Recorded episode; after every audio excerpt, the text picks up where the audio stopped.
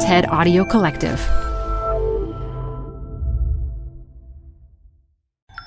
You're listening to a special archive presentation of TED Talks Daily. This TED Talk features cognitive scientist Lera Boroditsky, recorded live at TED Women 2017. Support for TED Talks Daily comes from Capital One Bank. With no fees or minimums, banking with Capital One is the easiest decision in the history of decisions. Even easier than deciding to listen to another episode of your favorite podcast. And with no overdraft fees, is it even a decision? That's banking reimagined. What's in your wallet? Terms apply. See CapitalOne.com slash bank. Capital One N.A. member FDIC. TED Talks Daily is brought to you by Progressive. Progressive helps you compare direct auto rates from a variety of companies so you can find a great one, even if it's not with them. Quote today at progressive.com to find a rate that works with your budget. Progressive Casualty Insurance Company and affiliates. Comparison rates not available in all states or situations. So, I'll be speaking to you using language because I can. This is one of these magical abilities that we humans have we can transmit really complicated thoughts to one another. So, what I'm doing right now is I'm making sounds with my mouth as I'm exhaling. I'm making tones and hisses and puffs, and those are creating air vibrations in the air. Those air vibrations are traveling to you, they're hitting your eardrums, and then your brain takes those vibrations from your eardrums and transforms them into thoughts. I hope. Right? I hope that's happening.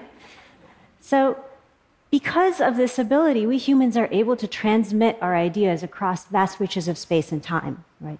We're able to transmit knowledge across, uh, across minds. I can put a bizarre new idea in your mind right now. I could say, imagine a jellyfish waltzing in a library while thinking about quantum mechanics. Right? Now, if everything has gone relatively well in your life so far, you probably haven't had that thought before but now I've just made you think it through language. Right? Now, of course, there isn't just one language in the world. There are about 7,000 languages spoken around the world. And all the languages differ from one another in all kinds of ways. So some languages have um, different sounds, they have different vocabularies, and they also have different structures, very importantly, different structures. That begs the question does the language we speak shape the way we think? Now, this is an ancient question. People have been speculating about this question for forever. Uh, Charlemagne, Holy Roman Emperor, said to have a second language is to have a second soul. Strong statement that language crafts reality. But on the other hand, Shakespeare has Juliet say, What's in a name? A rose by any other name would smell as sweet. Well, that suggests that maybe language doesn't craft reality. These arguments have gone back and forth for uh, thousands of years. But until recently, there hasn't been any data to help us decide either way. Recently, in my lab and other labs around the world, we've started doing research, and now we have actual scientific data to weigh in on this question. So, let me tell you about some of my favorite examples. I'll start with an example from an Aboriginal community in Australia that I had a chance to work with. These are the Kuuk Thaayorre people. They live in Pormpuraaw at the very west edge of Cape York. And what's cool about Kuuk Thaayorre is in Kuuk Thaayorre, they don't use words like left and right. And instead, everything is in cardinal directions north, south, east, and west. And when I say everything, I really mean everything. You would say something like, oh, there's a, an ant on your southwest leg. Uh, or move your cup to the north northeast a little bit. In fact, the way that you say hello in Kuuk Thaayorre is you say, which way are you going? And the answer should be north northeast in the far distance. How about you?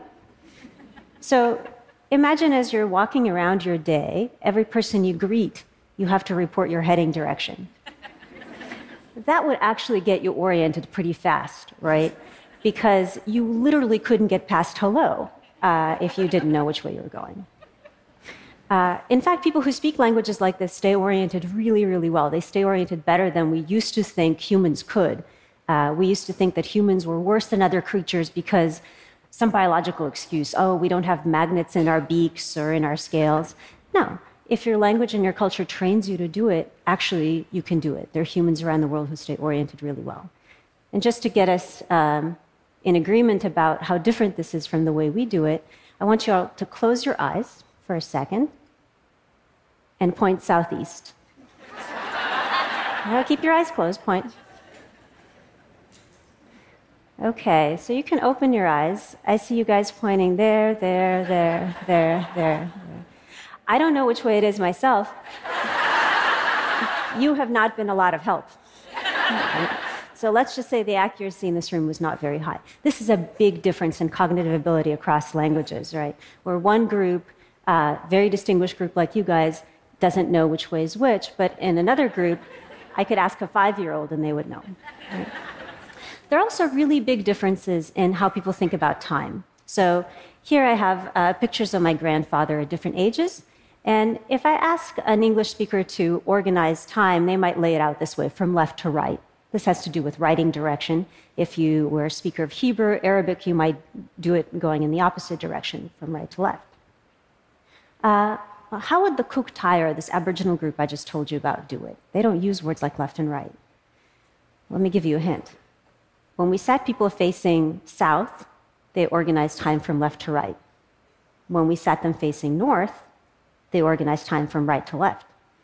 When we sat them facing east, time came towards the body. What's the pattern? East to west, right?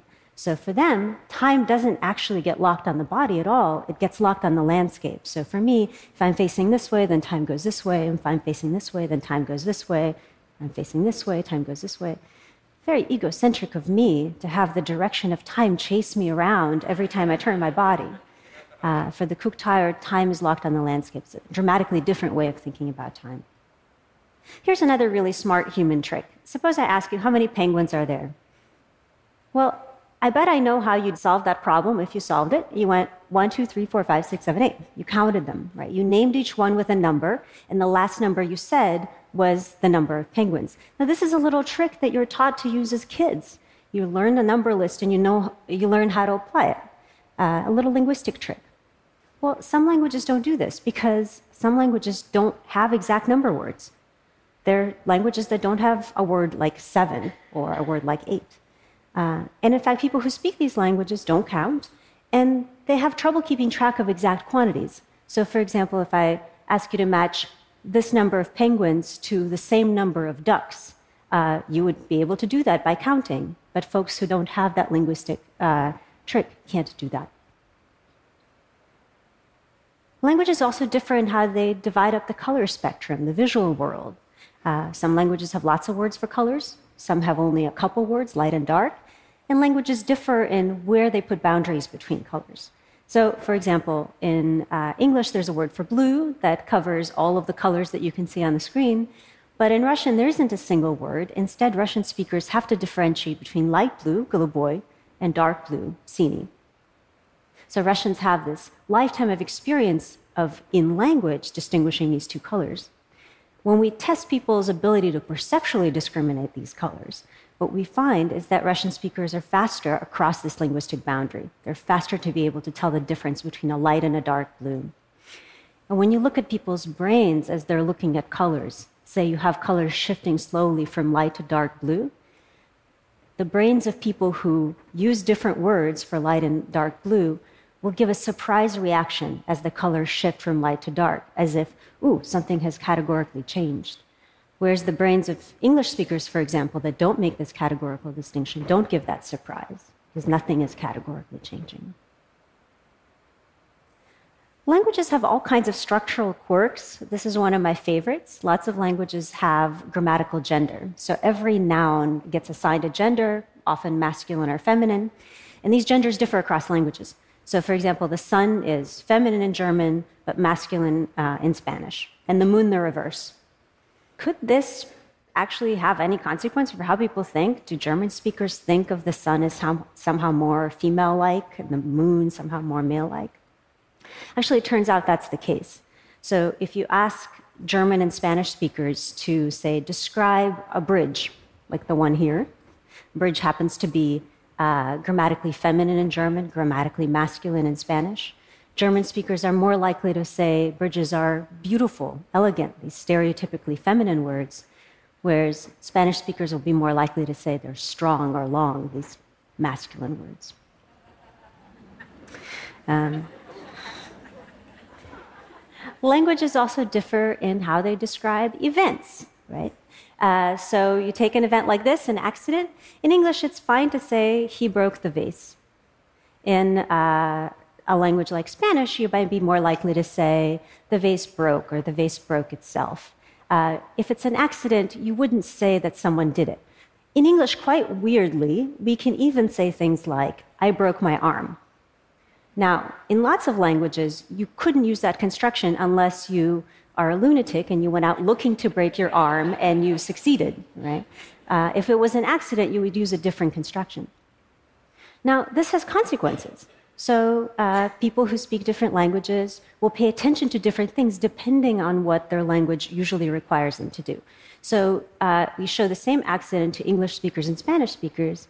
English speakers will uh, remember who did it uh, because English requires you to say, he did it, he broke the vase. Where Spanish speakers might be less likely to remember who did it if it's an accident, but they're more, more likely to remember that it was an accident. They're more likely to remember the intention. So, two people watch the same event, witness the same crime, but end up remembering different things about that event. This has implications, of course, for eyewitness testimony. It also has implications for blame and punishment. So if you take English speakers and I just show you someone breaking a vase and I say, he broke the vase, as opposed to I say, the vase broke, even though you can witness it yourself, you can watch the video, you can watch the crime against the vase, uh, you will punish someone more, you will blame someone more if I just said he broke it as opposed to it broke. Right? The language guides our reasoning about uh, events. Now, I've given you a few examples of how language can profoundly shape the way we think, and it does so in a variety of ways. So, language can have big effects, like we saw with space and time, where people can lay out space and time in completely different coordinate frames from each other. Language can also have really deep effects. That's uh, what we saw with the case of number. Having count words in your language, having number words, opens up the whole world of mathematics. Of course, if you don't count, you can't do algebra. You can't do any of the things that would be required to build a room like this or make this broadcast, right? Uh, this little trick of number words gives you a stepping stone into a whole cognitive realm. Language can also have really early effects what we saw in the case of uh, color, right? Uh, these are really simple, basic perceptual decisions. We make thousands of them all the time, and yet language is getting in there and uh, fussing even with these tiny little perceptual decisions that we make. Language can have really broad effects. So, the case of grammatical gender may be a little silly, but at the same time, grammatical gender applies to all nouns. That means language can shape how you're thinking about anything that can be named by a noun. It's a lot of stuff. Um, and finally, I gave you an example of how language can shape things that have personal weight to us. Ideas like blame and punishment or eyewitness memory. These are important things in our daily lives. Now, the beauty of linguistic diversity is that it reveals to us uh, just how ingenious and how flexible the human mind is human minds have invented not one cognitive universe, but 7,000 or 7,000 languages spoken around the world. Uh, and we can create many more. Languages, of course, are living things, things that we can hone and uh, change to suit our needs. Now, the tragic thing is that we're losing so much of this linguistic diversity all the time. So, we're losing about one language a week, and by some estimates, half of the world's languages will be gone in the next hundred years. And the even worse news is that right now, almost everything we know about the human mind and the human brain is based on studies of usually American English speaking undergraduates at universities, right? Um, that excludes almost all humans, right? So, what we know about the human mind is actually incredibly narrow and biased, and uh, our, uh, our science has to do better. I want to leave you with this final thought. I've told you about how speakers of different languages think differently, but of course, that's not about how people elsewhere think. It's about how you think. It's how the language that you speak shapes the way that you think, right? And that has, gives you the opportunity to ask, why do I think the way that I do? How could I think differently? And also, what thoughts do I wish to create? Thank you very much.